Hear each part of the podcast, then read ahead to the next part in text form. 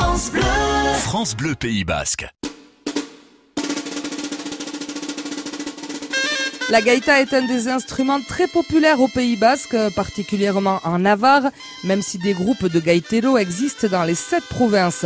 Cette gaïta est une sorte de flûte en bois, à la base un peu évasée, cerclée de métal, percée de sept trous et munie d'une hanche double taillée dans le roseau.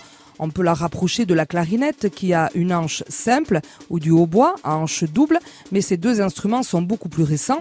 La gaïta est ancienne et le son qu'elle procure est beaucoup plus pointu. On trouve euh, des instruments semblables à la gaïta dans tout le pourtour méditerranéen, notamment dans les pays du Maghreb. Elle s'appelle alors raïta. Cette euh, similarité est intéressante car pendant des siècles, quand la Navarre était un royaume et que les musulmans régnaient sur l'Andalousie et une partie de l'actuelle Espagne, seul le fleuve Ebre-Ebro séparait ces deux populations. En temps de guerre, peu de contacts, mais en temps de paix, les échanges commerciaux étaient nombreux et il est possible que c'est par ce biais que la raïta serait arrivée en Navarre et que les Navarrais se la seraient appropriée.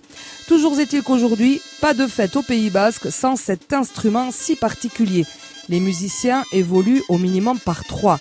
Deux gaiteros, joueurs de gaïta, et un autre atabaladi qui joue de ce tambour au son très sec, L'harmonie entre les trois est indiscutable et le répertoire des gaiteros est très varié, avec des changements de rythme menés tambour battant, si je puis me permettre, par ce tambour atabal. La Rain Danza est par exemple une danse populaire qui dure près d'un quart d'heure. C'est une danse originaire de l'Issara, en Navarre, qui enchaîne des pas de fandango, de farandole, de rota, par des couples tenant chacun la pointe d'un foulard. Dans les fêtes, ce sont les gaiteros qui réveillent les villageois dès 8 heures en parcourant les rues au son des gaïtas.